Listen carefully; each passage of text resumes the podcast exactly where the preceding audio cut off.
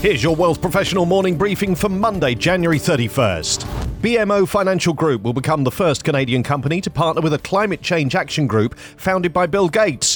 The bank is joining Breakthrough Energy Catalyst, which aims to accelerate clean technologies and climate solutions that are critical to getting the world to net zero carbon emissions by 2050. Gates established the organisation in 2015 along with a coalition of private investors concerned about the impacts of climate change. It builds on the public private partnerships that Gates has already used in his health, education, and public welfare endeavours around the world. Breakthrough's focuses include the accelerated use of green energy sources such as direct air capture, clean hydrogen, long duration energy storage, and sustainable aviation fuel.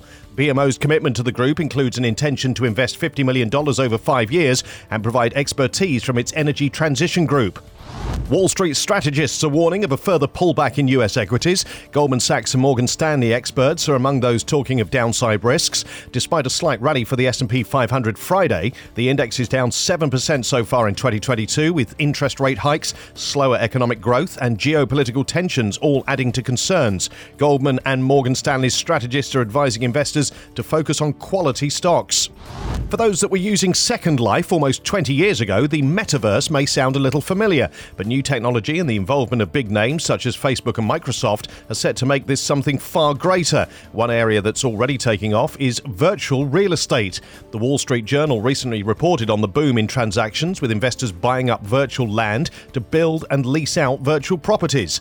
There are many similarities between real world and virtual real estate, including the need for financing. And Vancouver firm TerraZero is now offering its metaverse mortgage solution following the completion of a loan for a client buying virtual real estate on the Decentraland platform.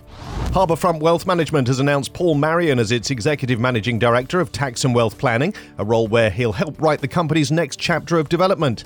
He joins the firm with over 30 years of management expertise, having held senior leadership positions for over 20 years. At Harbourfront, Marion will have responsibility over national initiatives, including the development of a wealth and estate planning division, an investment advisor education and training program, and the formation of a national strategic partnership network for his former firm, Canaccord.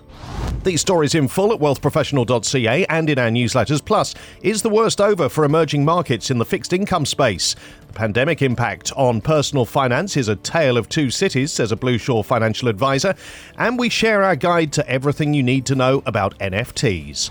For Wealth Professional Canada, I'm Steve Randall.